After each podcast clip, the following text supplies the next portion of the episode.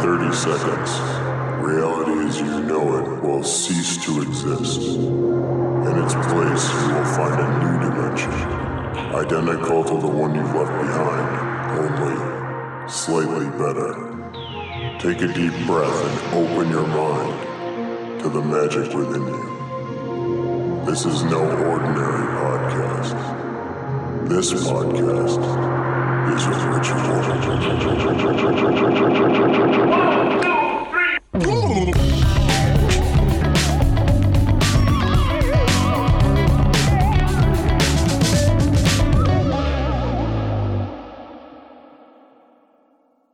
Here's a fun and slightly horrifying question for you to consider.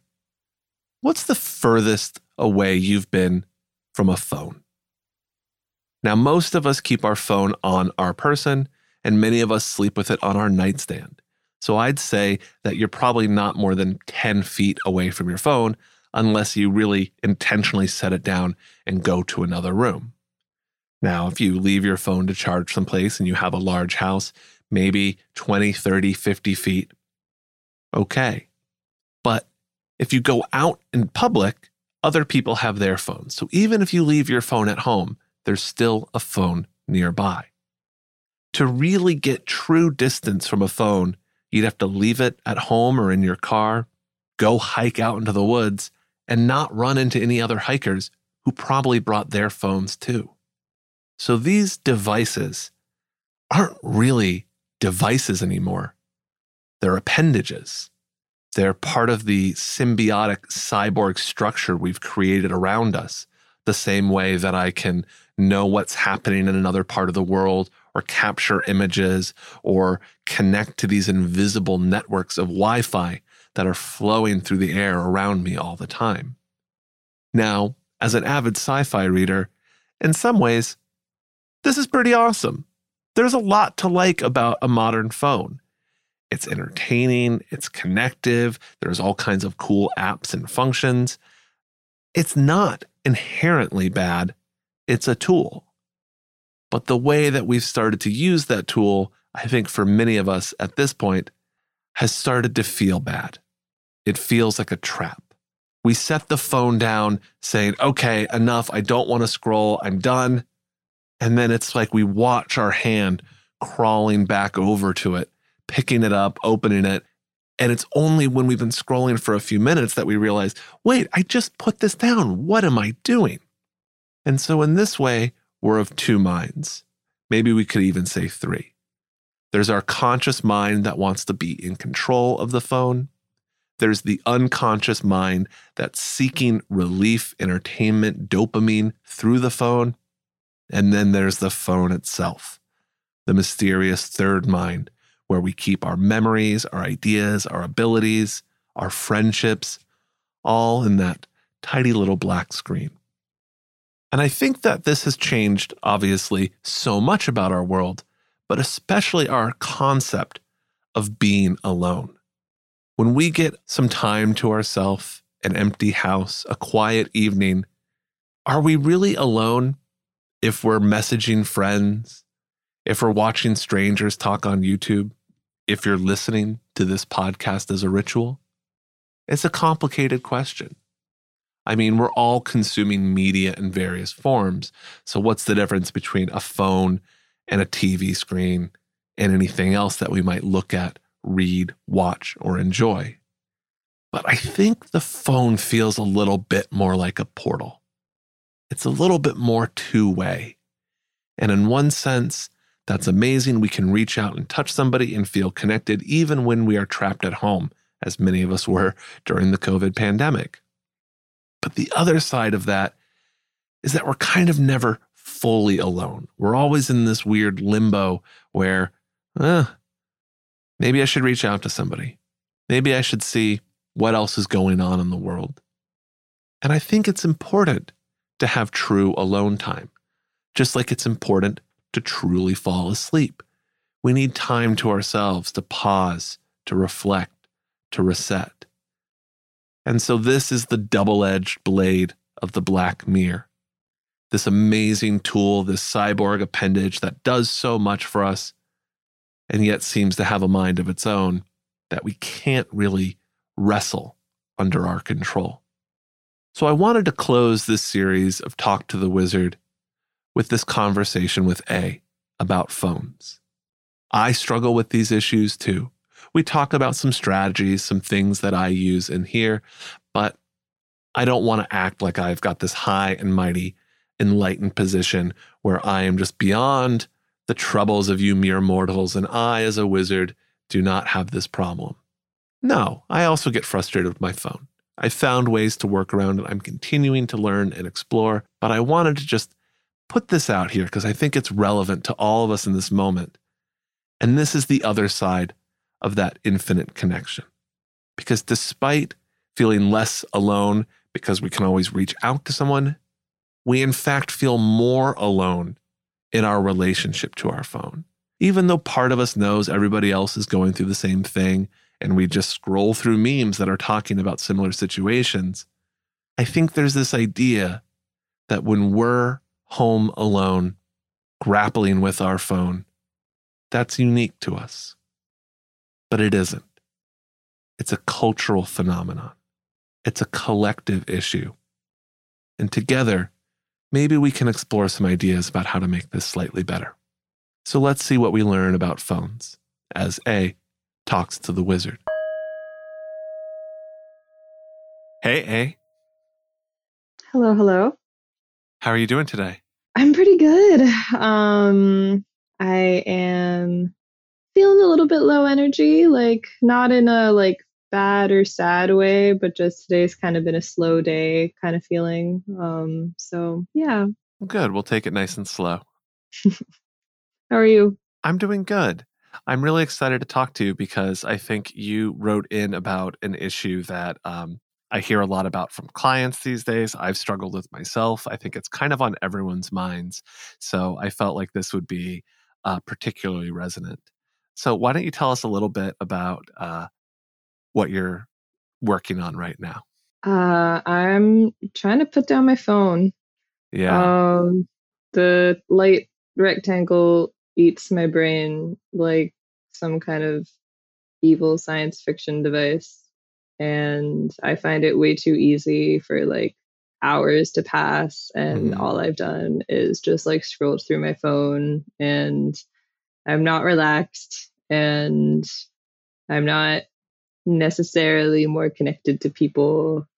And I may not have even achieved the thing that I actually picked up my phone to achieve. Yeah. Um, So I just find it very easy to use my phone to just make the time go away. And I would like to do less of that. So what's your poison of choice? What do you do on your phone? Um, I'll say Instagram's a big one.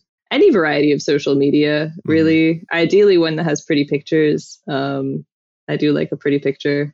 Yeah, I would say social media is definitely the main offender. I also, I, I'll be like texting a lot. I do have because I've moved around a lot. I have a lot of different like long distance, like family friendships, like connections of various sorts. hmm Um, and I think something that's important to me as I think about, you know, my relationship to my phone and to my devices is I'm like, I actually do think that there's a great amount of power in like the connection that they can offer. Like, I think that there's a lot of good, even, even like the tech platforms, even like evil, like Meta and Instagram and such, there's still useful things that happen on there that's still you know how i find out about real life gatherings that i like to attend and so on and so forth i did have a phase of my life where i kind of deleted a lot of my social media.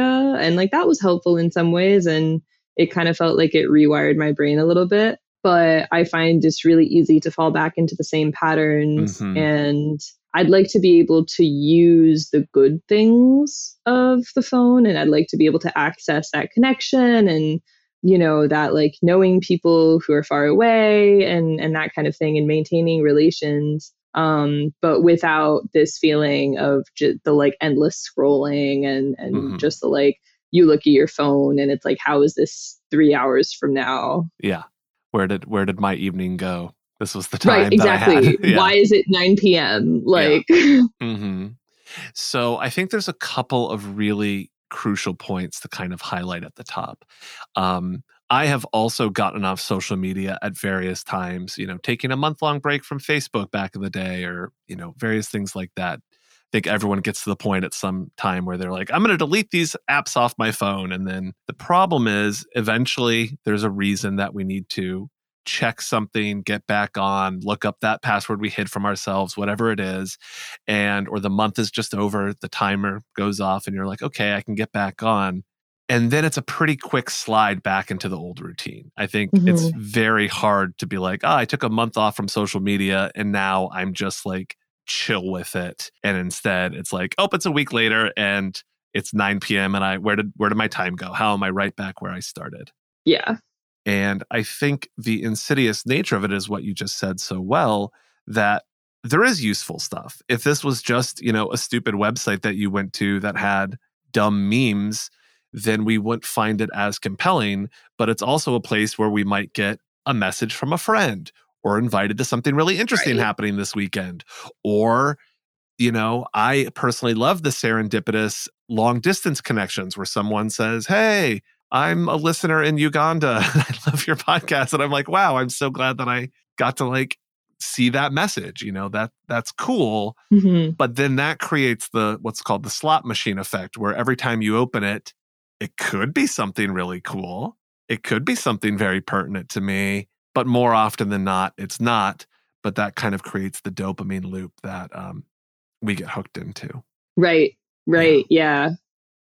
So what are the patterns in a kind of typical day around your phone use? Are, are there hotspot areas where you're worried about, or is it kind of just a constant? Where is it? Let me look at it. What am I even looking at it for? It kind of depends. Um, I'll say so. I keep my phone plugged in far away from my bed most of the time, mm-hmm. um, and that helps me. You know, when I'm going to sleep, I'm going to sleep, and and it helps me not do the thing where I just like somehow it's 1 a.m. Mm-hmm. So that's helpful marginally. Um, I do notice that when my mental health gets bad, uh, I do have like a plug next to my beds that I use like sometimes, and it'll usually be like, oh, you know, it's four and my phone's dying, and I'll just charge it for a bit, and I'll just like have a little bit of phone time, and that's fine.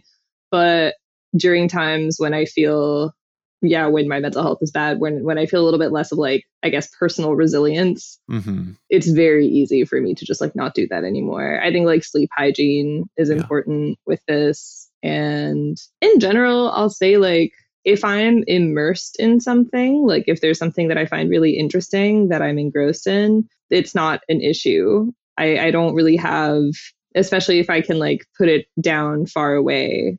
Mm-hmm it's not something where I'm like periodically like I can go, you know, three or four hours and be like really deep into like my work or whatever it is that I'm doing. And then I'm like, oh, what like cool. Like I have 17 texts. Like that's fun. That didn't, sure. you know.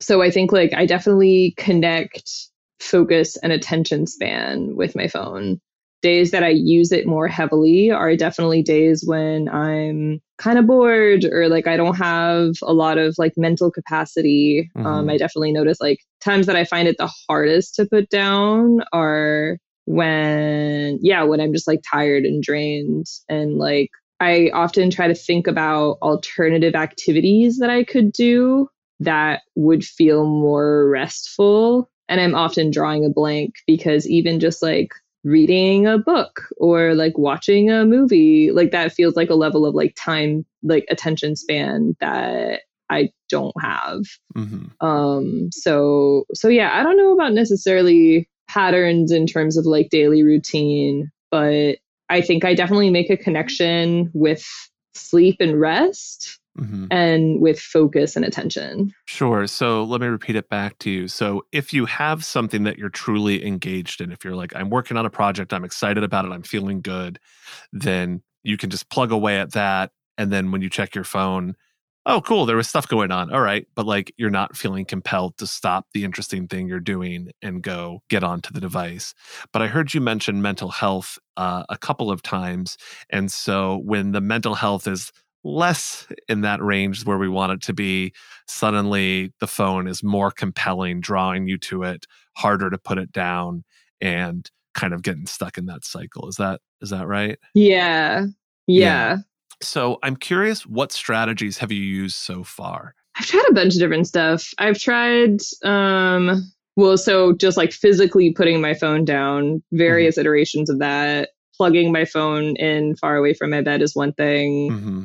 Putting my phone in a drawer or something is something that I'll do sometimes where it's like physically out of view. Mm-hmm. Um, something I did for a while uh, was to have my phone in grayscale. And actually, I found that to be pretty effective. And I think that's something that I can see myself using again in the future. I've only done it the once, but like it was, it works pretty effectively because it kind of sucks out, especially for like Instagram or the more like mm-hmm. pretty images kind of platforms. It kind of just sucks a lot of the joy out of it. And it's like, like a really cute picture of a puppy is still nice in grayscale, but it doesn't give you, you know, it doesn't, it doesn't, it doesn't do the brain chemicals quite as right. much.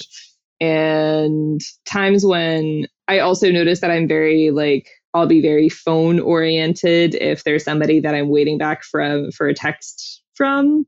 Mm-hmm. So if I'm like applying to jobs or if I have like a crush on somebody or if I'm like trying to make friends with someone or something, I'll be like checking my phone a lot. And something that I found helpful with those situations is to just like remove their contact icon. Ah. Because for some reason the image of the like I feel like it's a fairly universal experience of, you know, your like ex or your crush or your, you know, person person of like attention. Mm-hmm. You see their little icon pop up and that makes that makes a little brain twinkle. Yeah. Um so I find removing contacts, uh, contact images has been helpful.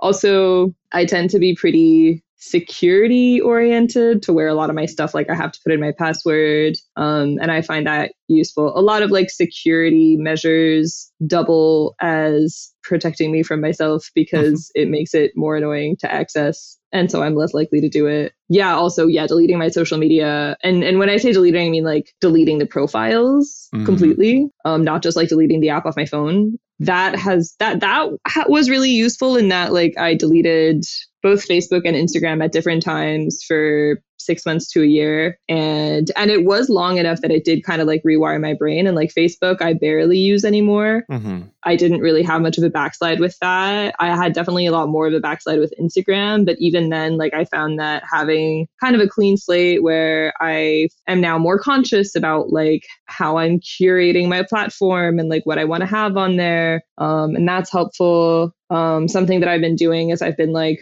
muting stories for anybody that I don't personally know. So mm-hmm. like accounts that I follow that I don't have like personal like contact with, I just don't see their stories and that means there actually is like a finite number of stories that I can see and they're all yeah. people that I have personal connections with. Um so I found that helpful. That's that's what I that's what I can think of off top. That's a couple things yeah. I've done. I mean, that's a, that's a, that's quite a bit, and I I hear you loud and clear. Where some of it's kind of effective, and some of it's eh, not as much. Some parts are more useful than others, yeah. Mm-hmm. And some parts have like like what's it called? side effects, alternative consequences. Neither mm-hmm. of those are the word that I'm looking for. But um, by deleting my social media, I did end up like losing a bunch of friends, or like not like not that I like got into huge fights with people about it or whatever, but just people that I was like kind of in touch with and would like send a message to every now and mm-hmm. again, but we didn't really talk like that. Who now I just like no longer have in my life at all because I just deleted all the platforms which is kind of the hostages that I think these platforms hold against you, where it's like, right. oh, but this friend that you liked from when you lived in Colorado, how else are you going to send them a weird meme every three months? Right. Right, exactly, exactly. Mm-hmm. Um, so so yeah, varying degrees of effectiveness, uh, varying degrees of uh, consequences. Yeah. So I think what I want to do is kind of, you know, let's talk through just the the situation in the least judgmental way that we can, just kind of looking at the different patterns that are there and then kind of extrapolating out to how some of these platforms seem to be designed and see mm-hmm. if that gives us some clues, kind of a know your enemy approach. And cool. the the first thing that I think it's worth highlighting is you talked about passwords keep you safe but also keep you safe from yourself. And there's this very divided mind where will one part of ourselves will set up ah i'll delete the app. I'll change the password. I'll make it more complicated. I'll set this timer. And then it's another part of ourselves that's coming along later and is like, well, I'm going to reinstall the app. I'm going to make the password easy again. I'm going to turn off the timer so I can get more time today, even though it like shut the app down or whatever it mm-hmm. might be. And so there's a struggle with ourselves where one part of us is trying to go, in a direction and the other part is like in our sleep walking back the other way. And so i think that is what often contributes to this struggle frustrated stuck feeling because there's one part that's going please do something nice tonight. Please read a book. Don't look at social media. And then that part's like oh no when it sees that it's 11:30 and you've done nothing but look at your phone and you're just like what happened and I think that's generally the conscious part that we're more aware of. But there's an unconscious part that I think gets really bothered and freaked out by these roadblocks we put in its way. It's like, mm. hey, I'm going to the thing that I use, and we'll talk about why we use it in a moment. Why is this complicated? I need this information. I don't have anything else to do. And it's, we've just kind of like, you know, thrown furniture in the path of the door. It just made things more annoying. It didn't stop us from doing anything. Right. I was joking the other day about how like I do every I turn every setting on that I possibly can so my phone can't read my mind and then I'm like looking for the direction to my favorite restaurant and my phone doesn't guess it immediately and I'm like why can't you read my mind? mm-hmm. Right. And I think that's the next thing is what you were saying a moment ago of with Instagram you've unfollowed every account stories that's not personally connected to you. That should be easier like, yeah, there's people who are making a lot more money than you and I, and they are obviously aware of ways that would make the platform easier. And they're intentionally choosing not to do so because their goals aren't the same as our goals. Mm, mm-hmm, mm-hmm. Like Facebook was billed as like a fun place to like stay in touch with people in college and all of that. That's no longer what it is. And we've all heard the line probably at this point that, you know, if you're not paying for it, you're not the customer, you're the product. And so with something like Instagram, it seems like it would be very easy to say, let me just sort out who are my like local friends, who are my like just personal friends, what are the accounts that I follow for memes, and be able to toggle between those. Same way that Gmail says, you know, here's a promotion, we'll put it out of your main inbox. Here's something from Aunt Ethel, we'll put it in the main one. Like there's a pretty clear solution, but that's being withheld from us. So I yeah. think that's yet another reason, not that you were already like, Mark Zuckerberg is so benevolent, but another reason to be skeptical of the forces that we're interacting with. Yeah. Yeah, absolutely. Um, and there's all kinds of like different design tactics that are used to literally that are used to light up similar areas in your brain that get activated when we're talking about like various addictive substances mm-hmm. all kinds of different like design tricks like um of course of course the name is escaping me at this moment but you know how like sometimes when you go to sign up for something you get the like the two buttons and you're always going to intuitively go for like the one on the right mm-hmm. like sometimes i'll have them switched to right. like have you click the one that's more beneficial to the website even if it's obviously like you're obviously not intentionally signing up for like a zillionth email from this like company that you bought a pair of shoes one time in like 2019 mm-hmm. The the travel websites that are like don't not uncheck this button to get travel insurance and you have to like stop right. and be like wait what? How do i not pay more for insurance that doesn't work? Right right right. Yeah exactly exactly. Yeah i definitely think a lot about the like the feeling the like feeling of like brain dopamine and like the way going back to my phone feels often very similar. Like I'll say different feels like a cousin, you know, to the feeling of like getting one more drink at the bar mm-hmm. to like roll in another joint kind of thing. Like it feels sure. very just like what just what what one more can't hurt. Like mm-hmm. I'm already here. Like yeah. Well, and so with cigarette smoking, for example, one of the main benefits that it provides is relief from nicotine withdrawal. Mm-hmm. 20 minutes after smoking a cigarette, nicotine's already leaving your system. So you're kind of as a, you know, if you're a smoker, you're in low grade nicotine withdrawal throughout the day anytime that you're not like actively smoking a cigarette. Yeah. And so that moment when you're like, ah, finally is just kind of the relief of giving in. And I think there's a similar thing where, you know, if you're on a diet and then you say, screw it, I'm going to have the cheesecake it's this pause where you're not trying to hold back. Or if you know that you've been resisting looking at your phone and then you say, eh, whatever, unfettered scrolling time, here we go. Giving up and giving in has a little bit of this kind of like sweet relief that comes with it, even mm-hmm. if we feel bad after we ate the whole cheesecake or scrolled for three hours or whatever it is. So it's it's very much a double edged sword. Yeah, yeah.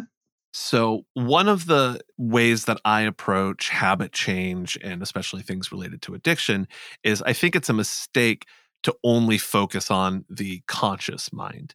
If you already know all of these reasons and blah, blah, blah, and then you set up that system only thinking about those conscious reasons, then inevitably you're fighting yourself, like we said, and you've just, you know, set a bunch of booby traps that your sleepwalking self is going to have to undo to get what it wants and it that's what it wants so it's going to go towards that anyways and you know how to undo them because you put them in in the first place so you're just going to be margin- marginally annoyed exactly yeah and the and the consequence is all internal which means it's probably based around shame and guilt and making yourself feel bad as yeah. opposed to any sort of actual like real consequence and when we're in that struggle, we're just heightening that. You know, if we take the cookies and we put them on the top shelf, so I won't have any more cookies, and then we go back and we get the bag of cookies down, we get that relief of, okay, I'm not fighting the urge to get cookies anymore. I'm just having them. But also, I'm now about to eat a bag of cookies and then be like, oh, my stomach hurts and I feel bad and I didn't have dinner. and like, now I just feel worse. And there's that mental health piece, right? When you said shame, the first thing that came to mind for me is the shame of like having, if I've like set a goal for myself, if I've said like, oh, you know, I'm not going to use my phone for the next like three hours or for the afternoon or whatever, mm-hmm. and then I reach for my phone and I'm like, like, then I'm disappointed in myself. Um, then I'm like, oh, like it seems so easy to just like not, you know, reach for the co- cookie, to not like mm-hmm. da da da. But if you've set that goal and then you don't reach it. For me there's yeah there's I, I, definitely feel some some level of shame of like oh like why can't i just like right.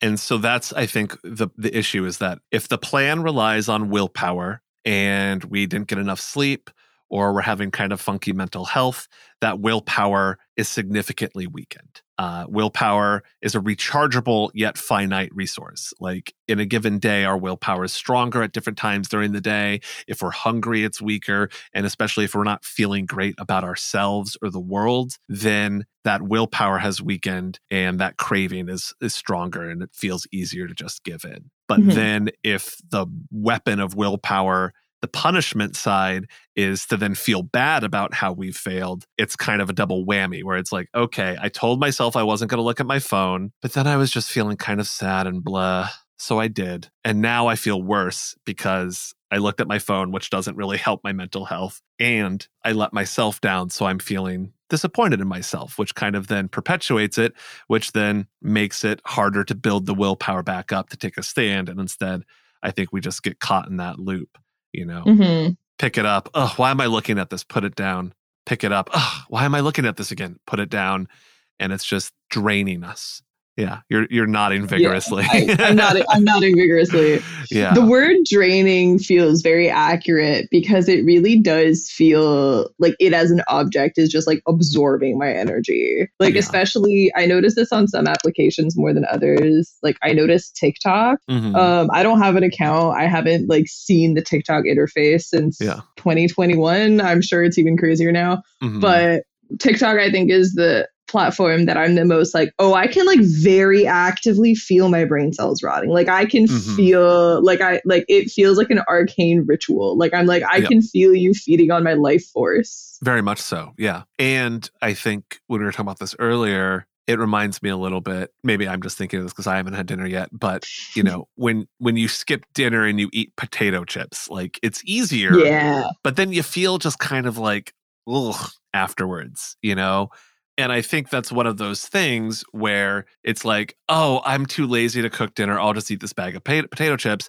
And then you eat like almost more calories or whatever, but it's like bad and you feel gross. And it really wouldn't have actually been that much work to make like a simple dinner after all. And what you said earlier of like a book or a movie just seems like such a commitment and I don't have the capacity or the time, but you know, a movie's an hour and a half we can easily scroll for three hours. Oh, yeah. Yeah. And so it's it's this paradox. So what I want to get us back around to is I think we often vilify the unconscious parts that are using the habit for self-soothing and for other needs and because we vilify them, we're not curious about them and we don't respect their needs as anything valid. It's just we're doing this because it's bad and we're bad and just part of that shame loop. And so I'm curious if you're aware, just already at a conscious level, of what's kind of in that shadow side. Like, what is it that when your mental health is, you know, doing okay or not so okay, what are you craving when you're going to the phone? I mean, I'm sure there's a bunch of different things, but the thing that I'm most actively conscious of is that I'm looking for connection. Yeah. Um like I go to my phone often I'll go to like text somebody because I'm feeling away. I'll go to like text a friend and then I'll be waiting for them to text back because their life doesn't revolve around their phone. Mm-hmm. And you know, in the meantime, I'll go to social media to like look mm-hmm. for connection, and maybe I'll have like a short conversation with some uh, with someone. But that's also where it sometimes feels kind of gross because a lot of the things that like I don't know people people that I've been following for a long time who sometimes I don't know them, maybe I do know them, but they're like somebody that I took two classes with in college and we've just mm-hmm. been following each other ever since or whatever there's a level of i feel actively engaged because i'm like oh like christina is in santorini on this pool and yesterday she went for this amazing dinner and mm-hmm. you know like i know everything about her life da da da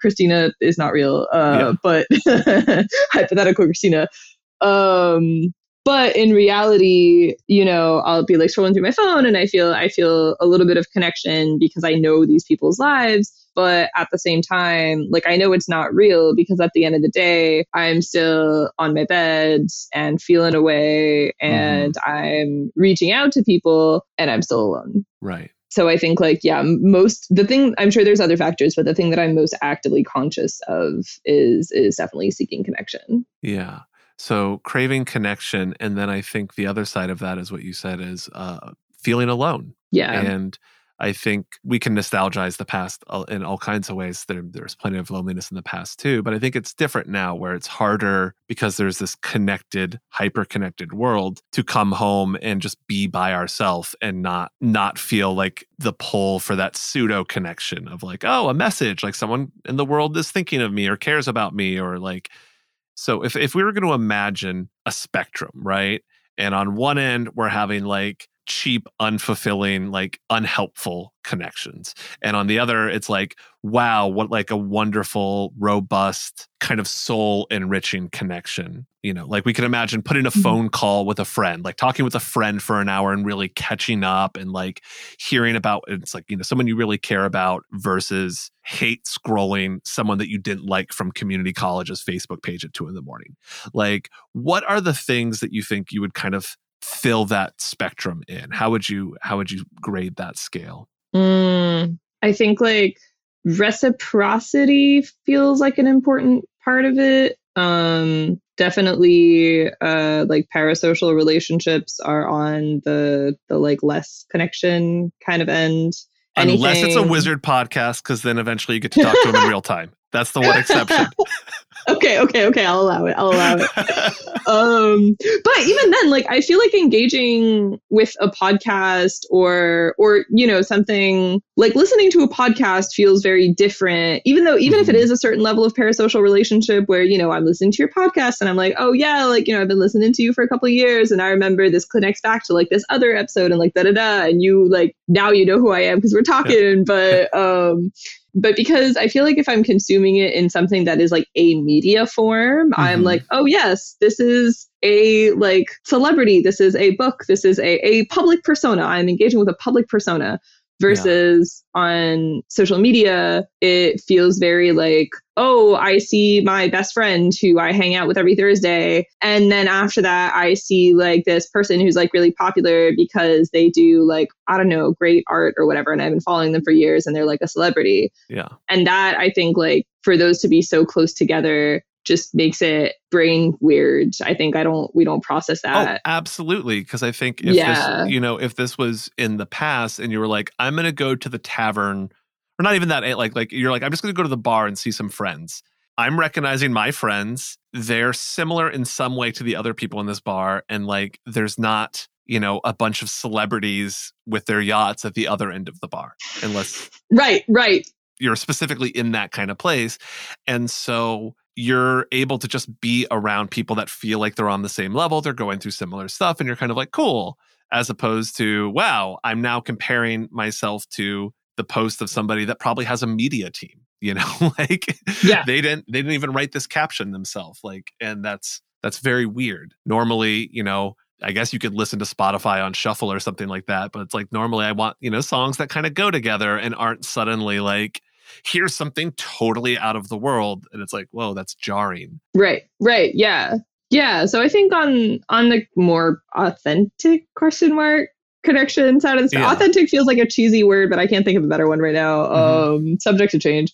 But on on the kind of like better connection side of the spectrum, I think I I kind of I want to say in person contact, and I I say that a little bit hesitantly because I do think that there's, I mean, yeah, there's a level of like being with somebody and feeling mm-hmm. connected to somebody that you can get when you're in a space together that's really difficult to get if you're not sharing that space. And at the same time, there is so much valuable to like being able to show up virtually. Like the fact that we're able to do this virtually, the fact that you're able to like do this with so many other people, etc. Mm-hmm. Um, but I think like the the possibility at least of like being able to hang out, I think like cooking food for me is really important. Yeah. I think one of my favorite I'm like if I'm not doing well, I'm calling my friends over for pasta. I'm just like hitting up people in my neighborhood being like, "Do do you want some pasta?" Because Does that anyone want depression spaghetti?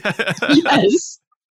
Please come eat my depression spaghetti. It will help me tremendously. Mm-hmm. Um I think that's uh, on the like higher end of like the connection scale is just like feeding somebody or sharing food together. Mm-hmm. Also, any kind of like activity together, ideally something like kind of physical and like tactile, making making stuff together of any variety.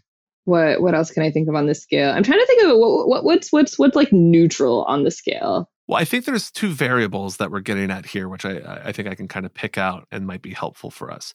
So I think one is the degree of connection. So mm-hmm. if it's like your best friend or a family member or something like that, you know, someone that you're really close with, that's a higher degree of connection than an acquaintance or someone that you haven't had a real conversation with in seven years, but you still follow each other, or a parasocial relationship, or, you know, an influencer and, and kind of going down that scale where it's like, mm-hmm. you know, I have a fairly small podcast. I try and connect with my listeners. I think that if you're listening to my podcast in some way, that is more connective than a giant, vast one where it's like, like watching CNN. You know, there's a, yeah. there's a scale there, and I'm not just trying to plug myself. I think we're trying to just get at the, the the degrees here, right?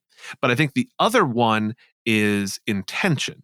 If you mm-hmm. hit up a friend and you're like, "Hey, let's hang out and watch our favorite TV show together," even if you're just watching TV, you've still intended to do that. You've made a plan. You set a date. That was your choice that wasn't just thrown at you. Whereas if you're scrolling even if you see content from that best friend, you weren't intending to go look at that. It just right. was being served to you by an algorithm. And so I think there's a strong distinction there, right? Hmm. Yeah, absolutely. And I'll even like, even if somebody, you know, sends me a meme of like a show that we both were, that we both watch that they mm-hmm. know that I like, yeah. like that feels, that feels like, you know, that feels like good connection.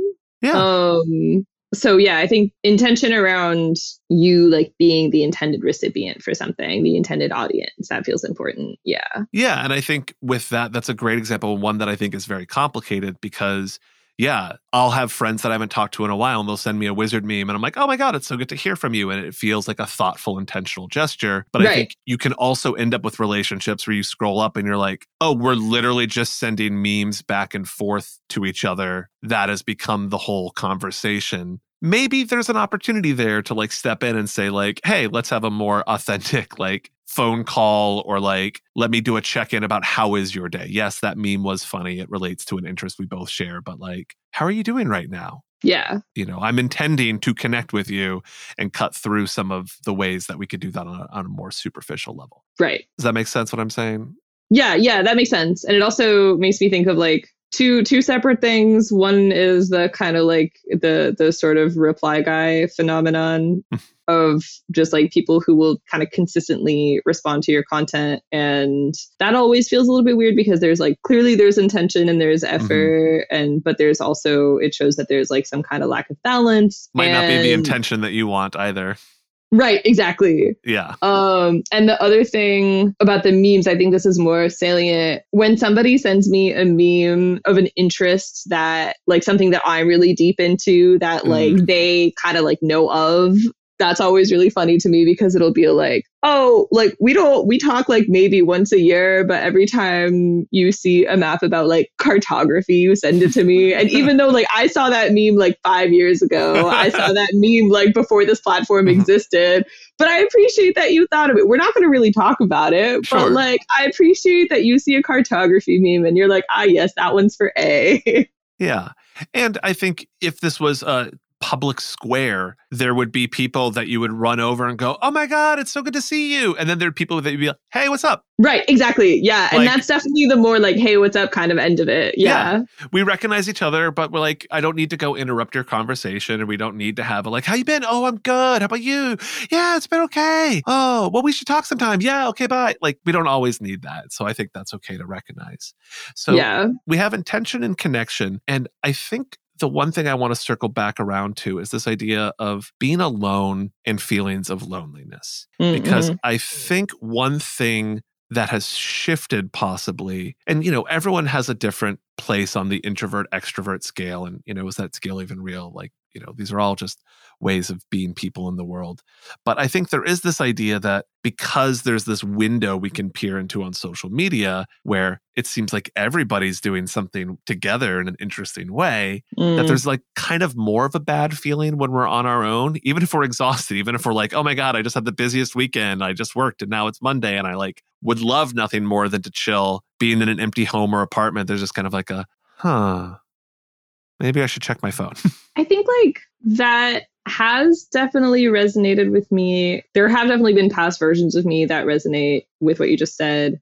I think it's less for me loneliness. Like I'm rarely feeling like, oh, I'm looking at my phone. Oh my God, everybody's at a fun party. Why am I not at a fun party? But I think it's more like boredom. mm-hmm. And I think I'm often craving, hmm, how to say this? I'm often craving not necessarily company, but just like activity. Right. And Stimulation. company, yeah, exactly. And company is like the easiest form of stimulation that I can think of right. because everything else I have to put in effort. Whereas, like, socializing with somebody, the call and response kind of factor of it makes it Mhm. feel less like draining somehow. Yeah, yeah, understandable. Well, I think yeah, boredom is boredom is a really key one as well, and I think they both tie into this idea of like we're we're sticking with these words of intention and connection. And instead of this alone time being seen as empty time or I don't know what to do time or I'm bored or alone or however we're phrasing that, what if we think about that as time that we're intentionally connecting and hanging out with ourselves? I've tried to do that. Um, and I often, I can do that for like an hour and then it feels like it kind of wears off. I tend Mhm. to, I'll be like, oh, what are some things that I like to do? Okay, like I really like to write, and you know, I try to make active time for that. So I'll be like, Mhm. all right, I'm gonna sit down, I'm gonna do my little journaling, I'm gonna light my little candle, I'll do the things that make the space feel nice, that, you know, I'll clean my kitchen and, and prepare my space the same way that I would if I was like having a friend over because I want them to feel good in my space. And I think after a while, I end up going back to my phone um, Mhm. because there It's more stimulating. It, it is more stimulating um, and my thoughts are only interesting to me for so long. and so then that dopamine craving comes in in a different way. So, okay, Yeah. boredom feels like a big one. So, I'm having a whole bunch of different ideas. I want to kind of just put them out there and we'll, we'll see where we want to go with them. So, I think one big theme is instead of trying to remove something, we're trying to add in positive things that will take that space. Mhm. So instead of saying like I'm going to put the box of cookies up on the shelf and then I'm going to take it down and then I'm going to feel bad that I ate the cookies, let like like forget about that. If you want a cookie after dinner, have a cookie after dinner, but let's focus on making a healthy dinner. Like let's focus on, you know, getting excited about that, having easy recipes, having more like interesting ones and like that would be the goal that okay, I'm going to focus on that and then maybe I'll have a cookie, maybe I won't, but I would, you know, think that feeling engaged with that process would kind of move away from the snackiness rather than trying to just not eat a cookie and just struggling against it. So the idea with that would be okay, let's not try and just think about how to erect fences around your phone and create barriers which feed into that shame loop. But instead if connection is one of the things how do we seed connection? You know Mm. how do we when we're going for the phone picking it up and going wait instead of instagram let me actually fire off some text messages to check in on some friends. Or let me reach out to a friend and ask if they you know are free for a phone call or something. So then hey you know there was an hour long catch up call with a friend that was really nice rather than three hours of scrolling time Mhm. and then you might find hey i'm less inclined to scroll for two hours after i get off that phone call because that need was met a little bit more and i'm actually more excited about reading a book or working on a project or making a nice dinner or listening to a podcast or whatever it is that feels like the activity does that make Mhm. sense That makes sense. um, and we'll, we'll kind of put them together. So I think seeding that intentional connection was one thing. Um, I think also just being aware of intentional consumption of I want to watch this YouTube video or look up this recipe or listen to this podcast is you deciding what to do, even if it's you know content that is not personally connected to you, but scrolling is letting the algorithm dictate what Yeah. you're seeing and it's more reactive. And so, um, again, this isn't a willpower, never doing those things, but just trying to seed more of that. Oh, okay. let me think about what I want to do with my evening and let me intentionally save some things that I could check out later or like that kind of thing. So there's more fodder there than just Mhm. uh, what what the phone has. Yeah. So we'll figure out how Something to put them together, but go ahead. Something that came to mind with the cookie analogy as well. Something that I often do if you know when you get like cranky hungry and you know you need food but you don't Mhm. have the energy because you're too hungry to cook for yourself. Right. I will often eat just like a slice of bread so it gives me just a little bit of sugar yeah. just enough that I'm no longer like starving and now I can cook my meal and like feed myself properly. Mm-hmm. So I think something about that, like recognizing, oh, I'm not able to do this because I'm hungry. All right, how can I make myself like 10% less hungry so that I can like feed myself nutritiously? Yeah.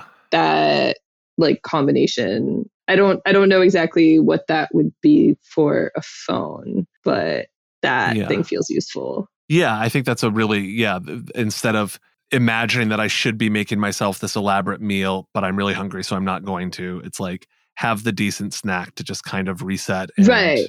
Or Yeah. like have chips, but like have like a small bowl of chips Right. that will tide you over versus like sitting Yeah. with the TV with like a whole bag.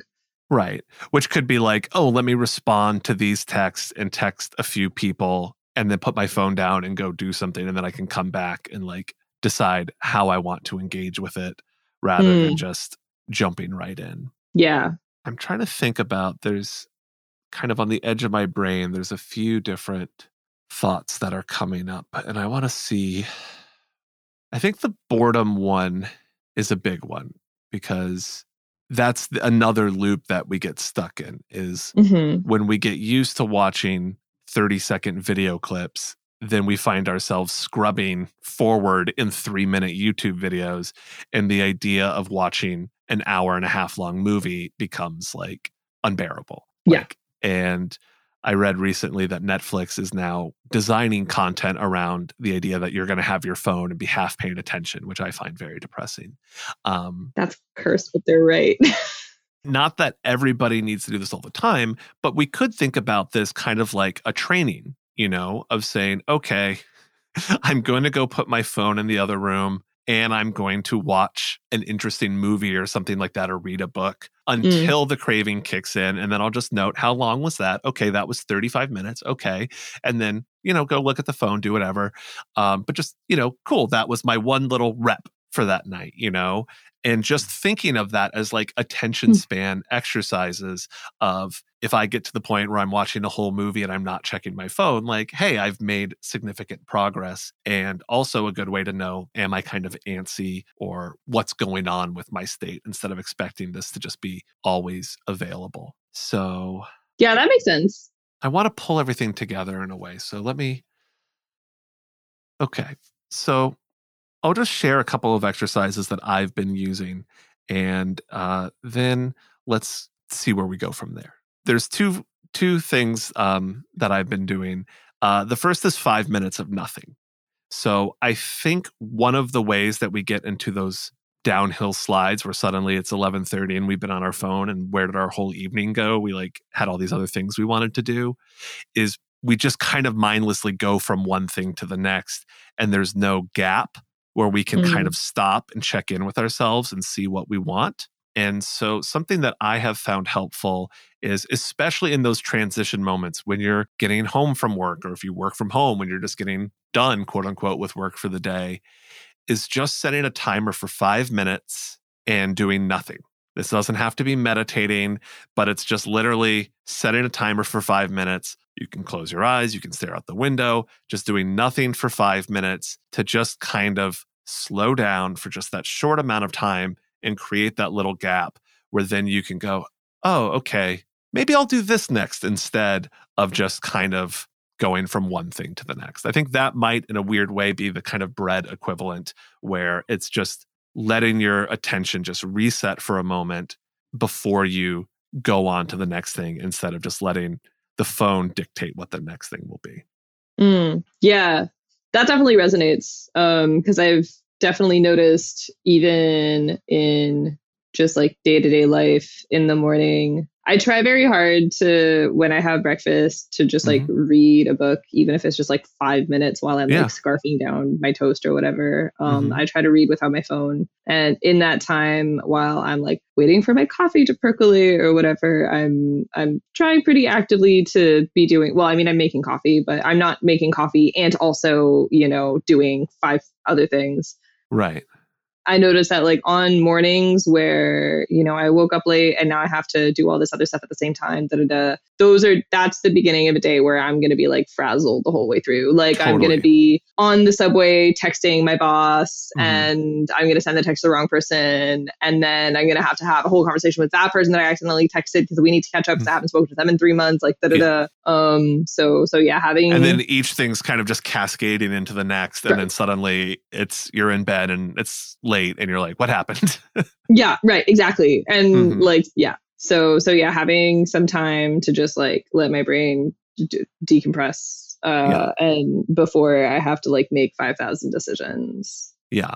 And resonates. so I think the the one thing that I'll just say with that is that it's as close to nothing as you can like five minutes goes relatively fast when you're not doing anything like you can kind of just sort of space out notice where your mind is going on its own and then you don't need to make a decision but you can kind of play around with like okay like how am i feeling what are my needs what have i been ignoring all day today you know like just that check in and the other place that it's helpful is when you're in that phone scrolling loop and it feels like, ah, how do I pull away from this? You're already on the phone just open the timer, set that five minutes, set the phone down, and then that just gives you a moment to kind of catch your breath and be like, okay.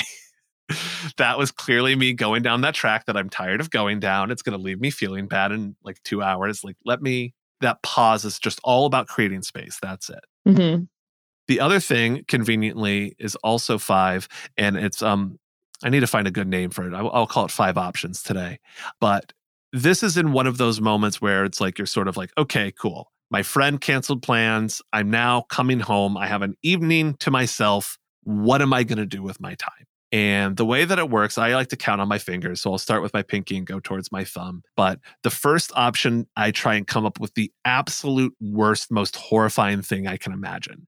Like, this is self punishing bad behavior. So it's like what's the worst food that I could eat, what's like the least productive, healthy activity that I could do. It needs to be cartoonishly over the top. Can you give me an example?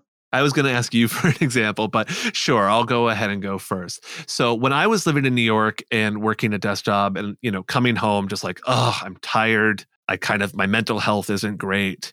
I don't even know if I have food in the fridge. So, do I have energy to go to the grocery store? You know, so on and so forth. I would be like, okay, what is the grossest food I could order. I'm going to order a pizza and eat like a pizza by myself. And then I'm going to stare at social media and, like, you know, whatever the worst social media is or the thing that makes me feel the worst. I'm going to look up all my exes on social media or something like that. Or if I'm going to watch, you know, a movie or something, it's like lowest common denominator trash, just like something abysmally, it's going to hurt my head. Like, mm-hmm. really just trying to think of something that's like very low mood, bad, to the point where you get kind of grossed out and you're like, okay, well, I don't want to do that. like, that's a little bit much. And then you go to the next one, which is the one that's just kind of bad. So that's another kind of like depressive rut behavior, but like not as extreme as the other one where you're like, okay, well, I think I have like frozen burritos. So that's better than ordering the like really gross pizza. And maybe I'll just like watch a cheesy movie or whatever and like smoke weed and drink some beer and like you know whatever it is like it's it's not the worst thing in the world but it's definitely not going to set me up for a great day tomorrow but it's yeah. like still kind of indulgent and then there's one that's more like neutral where it's again no one's going to be like so impressed that I did this, but it's like, oh, okay, you know, I made myself You're a pretty simple a whole vegetable. Like... Yeah, I made mac and cheese out of a box and had a vegetable with it, and then I like watched a movie that I heard good things about, or texted friends, or you know, did something that's kind of like in that middle territory. Then we'd get up to like good, that's feeling more ambitious, like, hey, I'm going to again make myself a nice meal and work on that project I've been wanting to do, or um, you know, have that phone call with a friend or something that again is just more positive. And then five is the very ambitious one where it's like, I'm going to clean my apartment. I'm going to make myself an amazing meal and go to the grocery store. And then I'm going to do some writing or meditate or like reorganize my bookshelf or like whatever the version would be for you. That's really like, this is what I would aspire to if I had unlimited willpower and energy. Yeah. Now, the goal of this exercise is not just to do that best thing. The goal of the exercise is just to do the exercise. And what I have found is we kind of get stuck in a default gear without planning it. And just mm. by sort of wrenching that gear shift back and forth to come up with those five options, it loosens it up a bit. And then we can have an honest conversation with ourselves where if we're like, you know what, I had a pretty good day, I'm feeling pretty good. I really do need to clean my room yeah, like cleaning my room and, you know, reading that book I got sounds like a pretty nice evening. Like, let's do that. Like, I've got the energy. Whereas other times it's like, I have had the worst day. I feel so anxious and upset. There's no way I'm going to work on a creative project. But you know, maybe I'm not going to do the absolute worst thing, but like I'm going to I'm going to treat myself. I'm going to order takeout and just like watch dumb reality TV and like let myself do that without shame or as as little shame as I can put onto it because I'm acknowledging like this is where I'm at and this is what I have capacity for and so that's okay. You know, we're not we're not supposed to be productive all the time. That's not the goal. That's true. It also kind of reminds me of something that I think about sometimes when I'm trying to pull myself out of like a rut mm-hmm. is thinking like, okay, what would I do if I was truly trying to set myself up to fail tomorrow? I'm trying to have the worst day in the world tomorrow. Mm-hmm. What would I do? All right, well, I'm probably not going to eat something really nutritious. So yeah. just eat like butter pasta. Yeah. Um, probably gonna try and not sleep properly. So I'm probably going to some combination of like substance of choice plus like looking at my phone right before I go to sleep. Mm-hmm. Plus, like ideally, if I can like watch something that's like super triggering, like Like if I can like make myself really, really like spiral, like that would be like, mm. Mm. and and very often when I'm thinking about okay, what anything that I'm nervous about, like big presentation tomorrow or you know whatever Mm. it is, and I'll be like, what could I do if I was trying to set myself up to do the absolute worst I possibly can on this? How what would I do? And then I'll be like, oh, like those are like that's actually kind of just what I'm uh, currently doing Yeah. that's actually kind of what, just what I'm doing. And for some reason, thinking about it through that framework helps me be like, all right, well, I don't know if I can be a hero, but maybe I can chop a piece of broccoli. Right. like, Yeah. We can start there. Yeah, exactly. Uh, slightly better, small shifts. But I think the way to bring this back into the phone is again, you could do it, you know, at the start of your evening, taking those five minutes to just kind of be like, cool, I'm in the door before I just rush into everything. I'm just going to take that time and then maybe, oh, wait, I wanted to do this thing. Okay. And that comes naturally or just gives you that space. And then if you're in one of those phone loops, taking that moment to disengage and then go, okay, hold on. What am I looking for right now? Okay, like what's the worst thing that I could do on my phone? Well, I could scroll until 4 a.m. and not get any sleep. Okay, that would suck. Or I could scroll until 11 p.m. and that's kind of lame too. Or I could text some friends. Okay, that's better. Or I could reach out to that friend that I really actually, you know, their their parents sick. I should check in on them so I could like call them. That would be better. Or, you know, maybe I'll do this maybe I'll go see a friend or I'll do this other thing, you know, and suddenly you're kind of thinking about what is it that you were looking for in that moment. And it might not be Mm. connection, it might be, again, boredom. And so, okay, what is the cheap chip phone version of stimulation versus what to, something that's more working on the attention span and stretching that out a little bit more. Hmm. And then again, there's flexibility there where the whole goal is to be intentional, even if we're being intentional about doing some of those things that are the not quite as great self soothing techniques. And just trying to get into that pattern of interrupting the pattern more often. That's why casinos don't have clocks. They don't want you to interrupt that pattern at all. So even just that can be very powerful. Hmm. Now I'm thinking about if social media platforms do anything to create time blindness the same way that casinos do. Yes, it's called the endless endless scroll. Yeah. they used to you used to just run out of things. You used to just run out of things to see. That's true. That's true. hmm So let's uh let's do a little meditation. I think to wrap this up. Do you have a piece of pen and uh, a pen and paper handy nearby? I do. Okay, go grab them. Got it right here. Perfect. So I want five words about. So these are just individual words, or the, you know, a very short phrase if if you can't do it with a single word, but five things that you like about your phone or that your phone does for you that feel positive. So connection to social movement, um, connection to friends, creating and building new relationships, um, access to information and safety. Access to. uh, Can you g- give me the last two one more time? Access to information Mm-hmm. and safety. Got it. And then let's do five of the negative ones. It makes me feel very frazzled and anxious. Similar, but it still feels separate, is like depression loops, Mm-hmm. um, time blindness, dissociation and numbness, and disembodiment. Mm. That one felt like it should have been at the top, but it came to me last. Ah, that's okay. You're going to get to rewrite these later on your own. hmm Okay. So I want you to take a moment and just get comfortable. And we're just going to do a little meditation. Okay. And so I'll just say for anyone that's listening to this at home and isn't driving, if you're driving, don't close your eyes. But for anyone else that's doing this at home, if you want to join us, pause, get into a comfortable place, restart. I'll be frozen in time until you press play and you can join us for this. Yours might be different. We'll leave some space for yours, but I think you'll get the gist from this and you can create your own ritual around it. So, A, just go ahead and get comfortable. And so take a few nice deep breaths in and out. There you go. And just start with being aware of your body.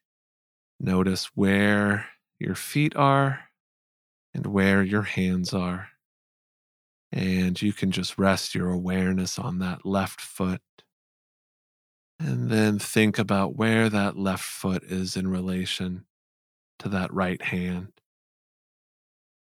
Getting that sense of distance and feeling, noticing whether it's the hand or the foot that feels more still, more calm, more relaxed.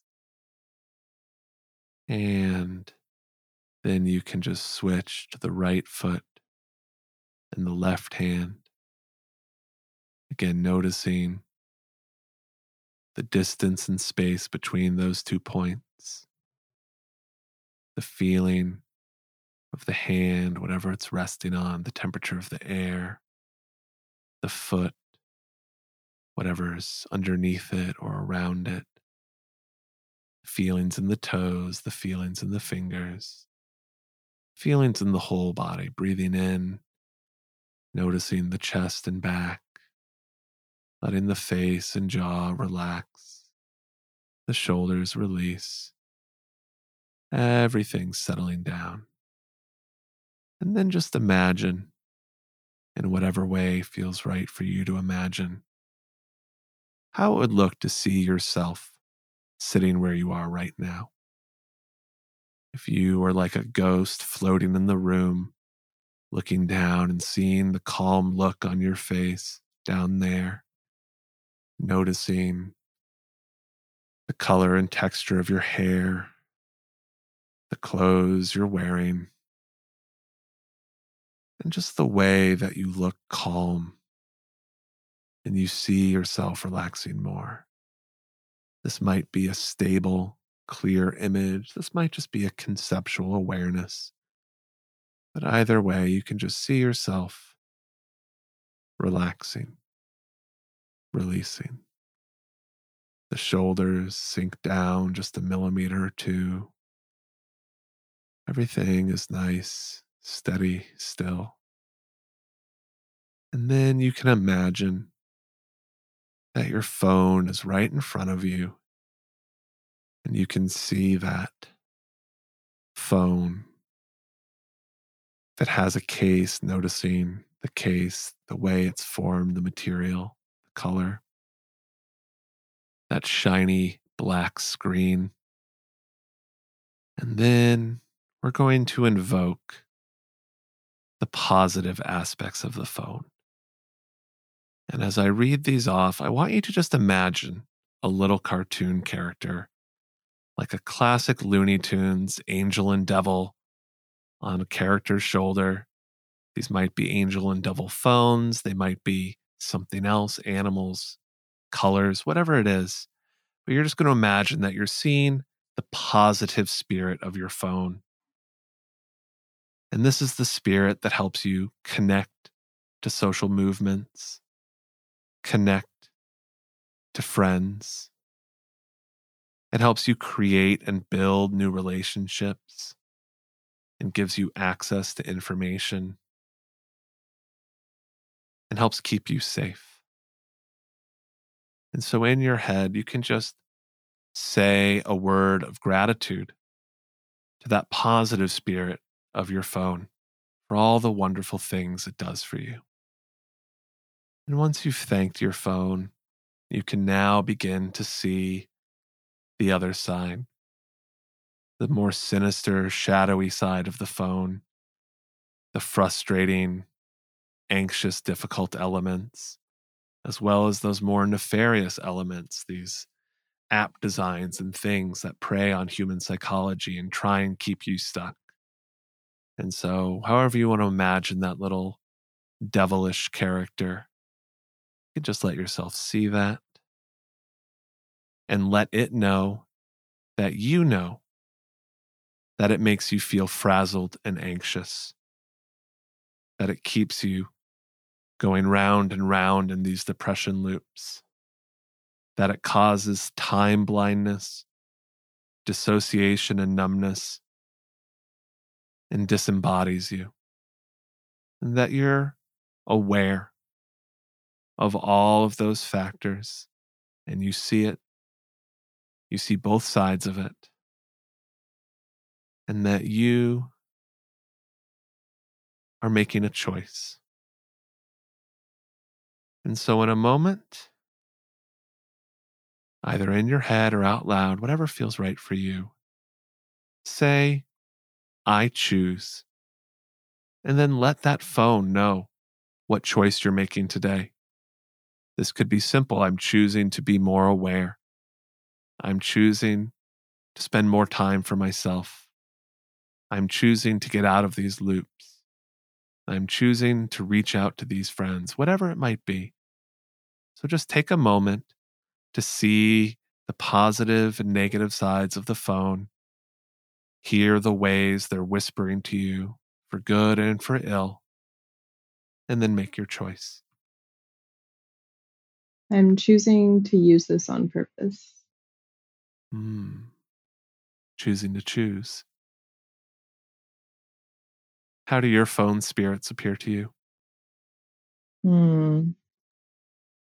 The like mirrory color black from the screen is pretty important in in both mm-hmm. the devil phone and the angel phone. The devil and angel on the shoulder works for me. Um, the like angel phone has like a little halo. Yeah. And a white case with like little wings. And the devil phone is like wearing this like very expensive looking like purple suit. Hmm. How do you feel? Hmm. I feel like I have some agency. Um, and I feel calm and mellow. Um, and I think more ready to be thoughtful about the ways that I use this tool. Mm-hmm. So, to summarize, there's now more tools in your toolkit for how you approach the phone. And we'll go over them one by one. So, the first is just that five minute pause. And fortunately, that phone has a timer, so it can be a wonderful ally in that as well. And that's just something that you can do at any time. Doesn't need to be a certain number of times a day or every day, even, but just when you find yourself getting kind of sucked along that path that you don't like to be on, just pull up that five minute timer, just create that break, and then just see what that opens up in that gap. Um, there's also that five options exercise, which is a great way to both make a plan and check in where you're out. And like we were saying, with the positive and negative aspects, part of it is just choice. Knowing I had a really exhausting day, I don't have energy to do anything else. I kind of just want to like scroll on my phone for an hour and then go to bed can be okay if it's something that you're choosing to do with awareness and doesn't feel totally out of your control and predatory, right? So again, it's not about always picking the best option.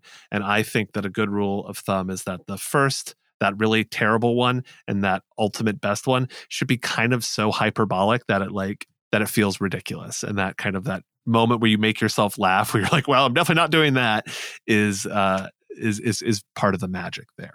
The last one, we did a rough form of this, but what I would encourage you to do is take those notes of what you just wrote and the choices that you make. And the choice can change each time or it can be fixed, but write that out into a little prayer meditation that you can say each day before you first pick up your phone. Mm. So, as a daily practice, when you're going to get your phone off the charger, you're kind of saying, you know, it's like a farmer and its donkey. It's like, hey, I don't like you and you don't like me, but we got to go to the market today. So, we're going to work as a team. So, you know, let me take a moment and I, you know, you can make it with flowery language, whatever your style is, you know, phone gods, I call upon the power of connection, blah, blah, blah, blah, blah. Phone devils, I know and I cast out these qualities. Today I choose to use my phone mindfully. However, you want to do it, just write it down and just see how that changes the relationship. Mm. And then the other fun thing that you can do is again, in one of these moments when you're feeling uncertain or if you start to get in one of those loops and pull back out, take that moment to close your eyes and see those two phone aspects, the light and the dark, and work with them. Mm. I'll start with the negative one, but saying, hey, you know, I feel like shit. I can't put my phone down. What are you doing to me right now? Like, why are you doing this? You know, give that devil a chance to talk. It might have something useful to say. It's not just out to get you. It might say, ah, yeah, I'm trying to help you feel connected or whatever, you know, just be curious and see how it shows up. Or you can call upon that positive aspect for help and say, ah, I can't get out of a phone loop. Help. And it might say, call your parents or like, you know, do this, check this, look up something interesting, read a Wikipedia article. Like it might give you some other cool idea and you go, oh, okay, thanks. Thanks for the help. Appreciate it. Um, but the whole concept here is is all about that final idea of choice that mm. these devices have created so much connection but we want to be intentional about how we use that connection mm-hmm. yeah that makes sense that resonates questions comments joys concerns i think we i think we've covered it okay well write your little ode your phone invocation and then uh, hopefully tomorrow is the the start of a a brand new day. Hopefully, hopefully tomorrow my screen time goes down. Slightly better. Slightly better. A little bit. A little bit. Yeah. Yeah. Yeah. Well, thank you very much. Thank you, Devin. I believe in you. Your magic is real. Aw. Your magic is real.